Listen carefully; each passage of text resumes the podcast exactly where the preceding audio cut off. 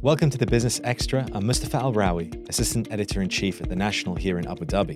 Today we're going to be talking about oil and gas, the energy transition, and also what it means for the region here with Majid Jafar. Before we do that, if you like this show, please do subscribe. If you're on YouTube, ring that bell.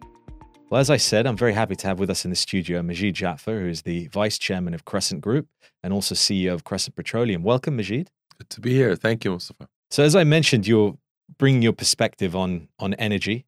Uh, you've been in the industry for quite a while. You started off at Shell, and of course now with with Crescent Group that has interests across the Middle East and North Africa. Um, and maybe we can start by taking a step back, given your vantage point. How do you see the, this so-called energy transition with with countries pushing for net zero emissions and what that means for for how we we power our world?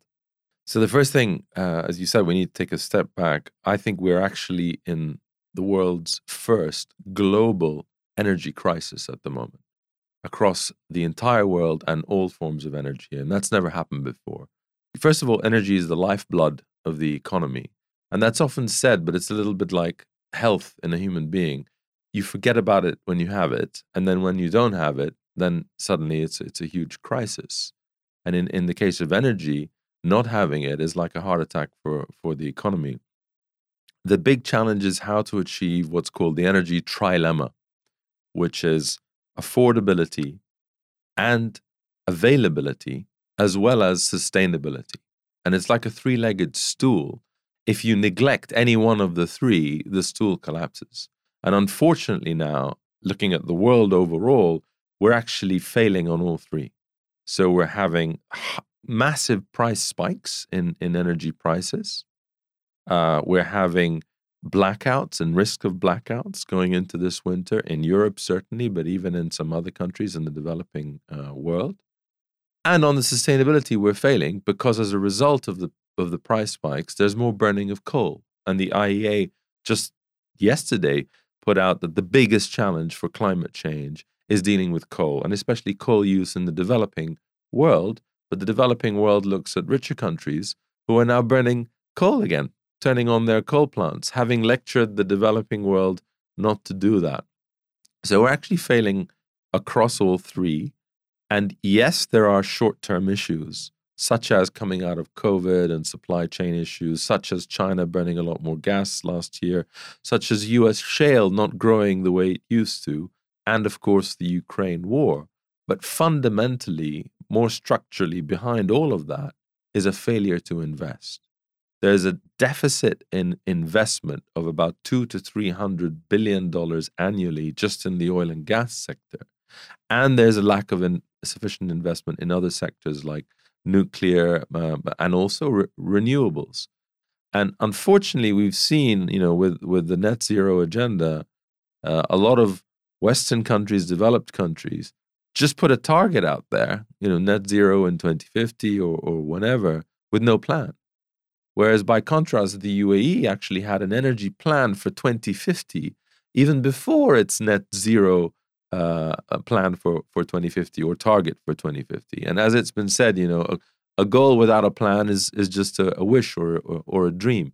And that's what's been lacking. You know, we're not going to get there just by having a net zero target and then the demand keeps growing, and there's actually been a starving of investment in the supply.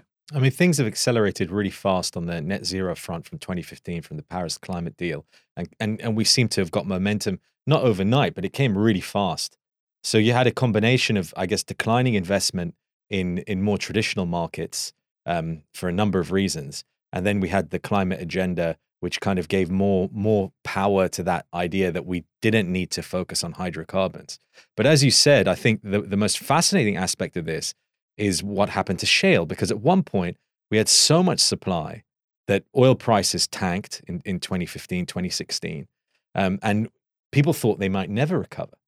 And so, you know, we, we had actually a crisis of investment in the Middle East, North Africa region that we kind of weathered and then got through. And now you're seeing a lot of investment towards all kinds of energy, oil and gas, renewables, hydrogen, biomass, you name it. It's kind of exploding here. Yet we're seeing in the in the US, for example, just this very strange stagnation that I'm not sh- I'm not sure how they can pull out of. But shale was going to save us in terms of supply, and now and now I don't really know where it is. So, first of all, what happened in the US is extraordinary. Uh, I mean, when I was in Shell 20 years ago, we thought the US would be a market for, for gas uh, from the Middle East. And now it's actually been exporting gas to Europe and sometimes even to the, to the Middle East. So it, it went from being a big importer to now the world's number one producer of oil and gas, thanks to the shale revolution. Having said that, uh, the world got used to the growth in shale and it it had to come to an end. The growth, I mean, I don't mean the sector as a whole, it, it's still producing. The investors in that sector, by and large in the US, a lot of them got burnt chasing just growth. It was a little bit like the dot com era 20 years ago. And now they're looking for financial returns and cash flows and dividends. And so it, I don't think you're going to see the same growth. At the same time, demand for energy continues to grow. And there's debate on have we hit peak oil now? Is it going to be hit in the next 10 years, 20 years? It's a little bit of a sideshow, that whole debate, because even if demand for oil isn't growing, we lose four to five million barrels a year from natural decline of the existing fields. And so we need to add a new Saudi Arabia every couple of years, and the investment isn't being made. And unfortunately, you know, with, with the climate agenda, the net zero agenda, somehow it got misconstrued that we don't need you know oil and gas anymore. Nobody actually said that. But the message went to the financial markets you shouldn't be funding this anymore or you don't need to be funding this uh, uh, anymore. And fundamentally climate change is about emissions not starving energy. It's about trying to achieve the energy you need with reducing emissions. And to to just starve the supply while the demand keeps growing doesn't make sense because ultimately climate change is demand uh, uh, driven. I mean, that would be like trying to deal with obesity, you know, as a as a health problem by doing nothing about people's diets and just starving the farmers from the money they need to produce wheat or sugar or, or, or whatever it is. You're not actually going to tackle the problem, and you're going to have what we have now with energy, which is growing energy poverty, while demand uh, continues to grow. Turning to this region, we have half the world's oil and gas reserves. We also have huge potential in areas like solar. The UAE has led the way uh, with renewables energy, the lowest cost, enabled by AAA credit rating, of course, in Abu Dhabi and the ability to finance, as well as a nuclear uh, project. I think uh, looking at the MENA region overall, we're still only a third of the world's oil production, a sixth of the world's gas production, and yet we have the lowest cost. So, going forward for the next few decades, eh, the Middle East is going to play a larger and larger role across all the types of energy. And I think it's apt that we just had COP27 in our region in Egypt. And of course, everybody is looking now to COP28 here in the UAE next year. I think the key challenge will be getting the voice of the developing world because the developing world is where this whole challenge is going to be won or lost. It's where the demand uh, growing uh, is growth in demand is for energy, because that's where the economic growth is and the population uh, growth is.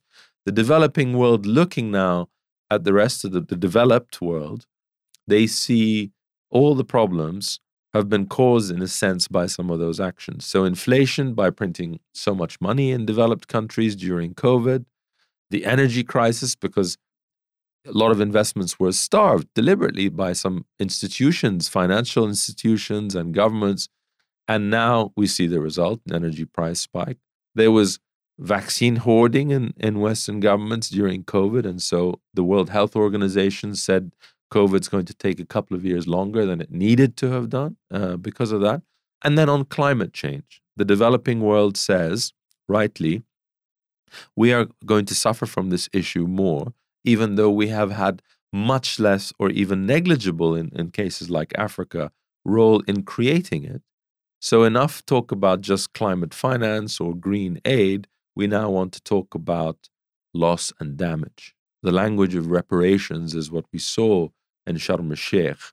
And there was some agreement on a way forward, although concern and reticence from, from many of the, the richer countries about that new dialogue. But ultimately, you know, if you look at, for example, Holland, they're not worried about rising sea levels in the same way as Bangladesh. Holland is below the sea. The whole country is below sea level. But it's a development issue. The countries that don't yet have the economic development are the ones that are going to suffer the most from climate change. And they need the resilience, and they don't necessarily have it. While in developed countries, they've been building up more resilience to the effects of climate change. I think we've seen extreme weather, in particular in the last year, whether it's floods in Pakistan or elsewhere, the impact of earthquakes and uh, more storms, and that's and that's a global situation. I think you know the the fact of the matter is is that we we are feeling or recording or observing the effects of climate change mu- much more than we were before and so the, the the story, if you like, the PR game is is much more intense. I mean, we mentioned about what governments had done in terms of investment, but the noise the noise against hydrocarbons, if you think about the protesters at the moment, what they're doing is only going to get louder. Um, but there needs to be, as we've seen, because of the the spike in prices in Europe in particular, which is actually making a lot of people who six months ago or a year ago would have said climate is the most important thing for me and now saying, well, actually, the most important thing to me is affordable energy and access to it. So it doesn't actually help the climate fight. So we have to find a measured way of, of moving forward. Um, you know, we come back to this region. The message for a year now, I remember for to the last two ADIPECs, the big oil and gas exhibition has been don't try and switch off the system without putting a new system in place. And so really I think the only rational debate, and I and I do mean that, is really where we're thinking short, long, and medium term is happening here. And, and that's why, like you said, it's good that COP28 is happening in the UAE. But you know what, from your point of view, how do you move forward on investment? What, what, where do you prioritize where you put that money right now? So we, as Crescent Petroleum, headquartered here in the UAE, and we've celebrated our uh, 50th anniversary. We started at the same time as as the birth of the nation in the UAE. And back then, we were very much domestic producer and oil focused uh, in Sharjah. We've since expanded around the region, including Iraq and Egypt, and we're now 85% natural gas. So there has been that sort of transition within our company. But then we looked at how can we minimize our emissions, our flaring to nearly zero, and then we offset the remainder uh, with carbon credits UN certified to support renewable energy in places like China and Mongolia, wind energy, to achieve and declare net zero or carbon neutrality across our operations a year ago. And that's something we intend to maintain. So the first message is oil and gas is still going to be needed, but the way we produce it needs to be cleaner. We need to decarbonize it in essence.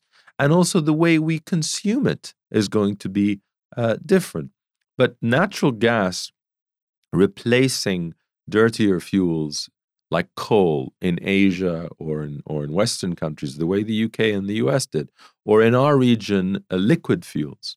So, for example, the gas we produce by displacing diesel uh, for power generation in this region avoids more than 5 million to, uh, tons of CO2 emissions annually. That's more than all the Tesla cars on the planet.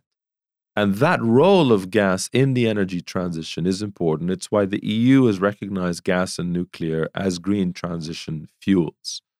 And it's great to see just this week ADNOC announcing a gas subsidiary that's going to be uh, a new IPO, and that recognizes the importance of gas.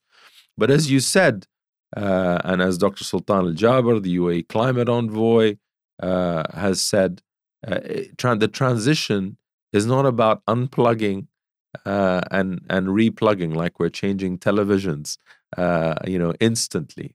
If we just look around us, uh, aside from passenger cars, even if all the light vehicles were electric, we still have trucking, shipping, air transportation, and making things is actually the fastest growing demand for uh, oil. Many of the things in the studio are made of oil. Most of the things we relied on during COVID, from hand sanitizers, surgical masks, every single vaccine has glycol as a stabilizing agent, which is an oil uh, product. All our smartphones that we used, all our uh, computers, we underappreciate. In fact, all the electric cars are made of oil, all the wind turbines for wind power, all the solar panels all contain oil uh, products. And of course, gas, as we mentioned, is about power generation and feedstock uh, for industry. The other key thing is even as the cost of renewables comes down, uh, the cost of generation, you can't s- store power from renewables. All the batteries in the world today can't store just a couple of minutes of global en- uh, electricity uh, demand. And so you need something to back them up when the sun isn't shining or the wind isn't blowing. And that, at the moment, the cleaner forms, as the EU has recognized, are nuclear power and natural gas, which is why they are the cornerstones of the UAE national energy policy for 2050, backing up renewables. So the plan for the UAE 2050 is about 40% natural gas, 40% renewables, and then nuclear and, and other forms. I mean, globally, the financial crisis knocked a lot of momentum that was going into renewables when the when the price of oil was very very high um, about 15 years ago, and so we kind of maybe lost lost a bit of, of pace on that. But but listening to you just now, um, I w- what struck me was when you started out in this business, you didn't have to know any of that, I guess. Um, all the aspects of of of the environment and and and sustainability and and efficiency in terms of of of impact. I, it feels like it was a simpler industry, oil and gas. It was about can you find it, and can you get enough of it out to get it to the market. I mean, is, is that a fair assessment of what it used to be like? Actually, I, I, I disagree with that. I think, you know, it the, the environment may have become an important issue in the public consciousness, but actually, for an industry like the oil and gas, it's been it's been, you know, sustainability and uh, you know thinking about the wider impact of your operations has been good practice for decades. It was certainly the case when I was in Shell uh, 20 years ago. You know, people, planet, profits uh, was was not something new. Uh, it was well before the sort of more recent net zero agenda that we see uh, across governments, and it's really about dealing with the issues of all your stakeholders, the environmental and the social and the governance aspects uh, and not just your operations.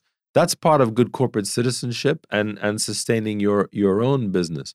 I think it's very important though that we address local needs as well, or even primarily. For example, uh, if you just talk about net zero uh, in somewhere like China, you don't get as much reception. If you talk about air quality, then the people in Beijing or Shanghai understand exactly, or indeed in in in uh, in Mumbai.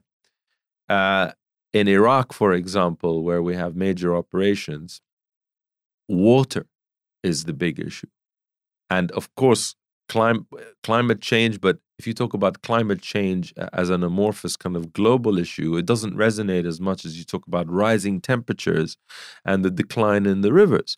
That's not only global climate change, that there are issues like dams upstream in places like Turkey, the draining of the marshes in the, in the south that the National has reported on, but making it local, making it relevant. If you are in the 7 billion of the 8 billion uh, in the developing world today, and you look at the UN SDGs, they all matter to you. And the, the top few things like health, education, clean water, uh, you know, hunger, poverty, these matter. If you're in somewhere like Sudan or, or Somalia, if you're in San Francisco or Sweden, then maybe the only one that, that matters to you is climate action because the rest of your needs are addressed. But we cannot forget that for the developing uh, countries, all of these issues are important.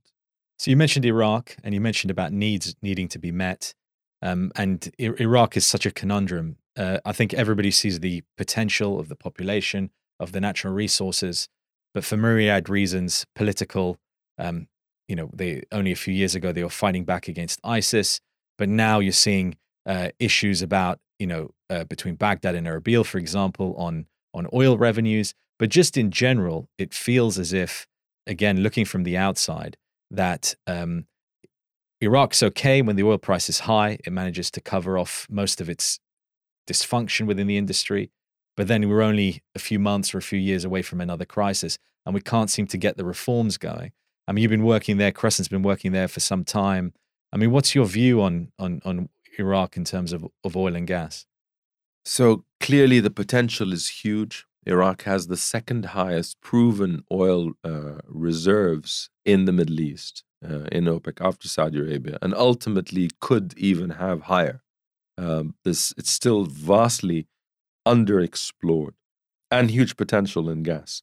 We've been present now producing for 15 years in the country.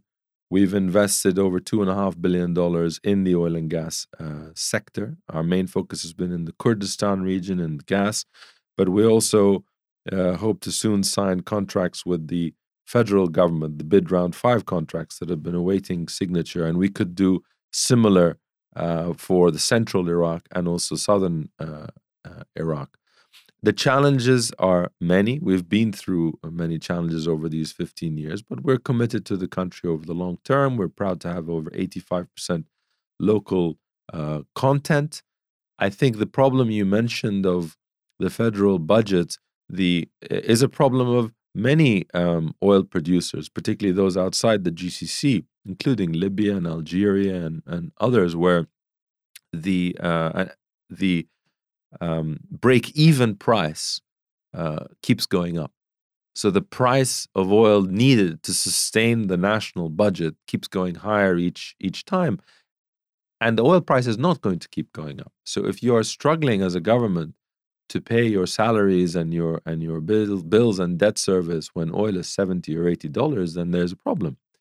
And that challenge is one that is facing Iraq.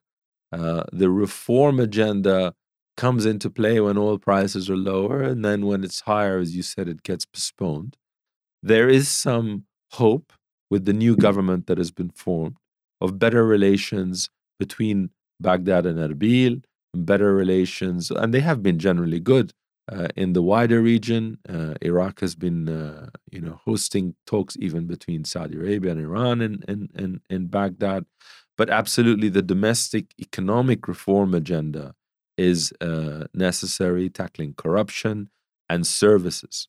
These are the key things that the Iraqi people uh, want to see. Are you optimistic? I think we have to be optimistic. Uh, we have to look at, on the positive side, Iraq came out of uh, decades of war and sanctions. If we look at in 2003, the oil production was less than 2 million barrels. It's today 4.5 million barrels, and with plans to go to six and higher. And that should be possible with the right uh, uh, focus and policies. Uh, and we've we've seen uh, no from no um, international investors, if you like, in the energy space to dozens from the large uh, multinational energy majors to uh, oil and gas independents and more recently, um, a declared plan for solar projects as well, looking to partner with Masdar from here in the UAE, looking to partner with Total. So, that side, the energy side, there's still more investment that's needed in water treatment and infrastructure. Uh, and the electricity provision uh, really needs addressing because it is a tragedy that Iraq still doesn't have good electricity provision, and it's holding back the uh, the overall development. So finally, I want to uh, get your perspective for any uh, young professionals out there, maybe graduates looking at their first job or those early in their career and looking at energy right now. Is it still a good industry to go into? Would you recommend it? I think so. We're certainly recruiting uh, smart young people. I think the key uh, messages are uh, it is not some old industry uh, of the past. It is the lifeblood of the economy. It's going to continue to be uh, critical going forward. Uh, it is also a high tech industry. I think that's underappreciated. Aside from the, the fact that the whole tech industry relies on energy, increasing amounts of energy uh, for servers and, and, and fulfillment and so on, energy sector itself is high tech. That's how the shale revolution in the US, for example, uh, happened. It was technology and entrepreneurship that that brought it all uh, uh, together. So I think the the the promise is there in oil and gas still for decades to come, but also in in uh, in other forms of energy, whether that's in nuclear, wind, solar, and the amount of investment and in innovation that is going to be needed for the energy transition in areas like carbon capture and storage, the hydrogen economy, uh, and battery technology. These are all very exciting uh, fields and growth fields for any new entrant to the job market. And any advice you'd give them? I think, uh, as I would give any uh, new graduate, uh, don't worry too much about uh, your first job. get one with a good, reputable company where you can learn and and do what you enjoy and and build a passion because uh, I think in in in some senses you are building a career, but things have changed so much since you and I started uh, uh, work. In the sense that people change jobs more frequently and are constantly seeking, rightly so, to be learning and adding to their uh, skills. So I think that's uh, you know that's the important thing to bear in mind. Majid Jafar, thanks so much for being with us. Thank you. Well, that's it for today. Thank you for joining us. All that remains is to thank our production team. See you again next time.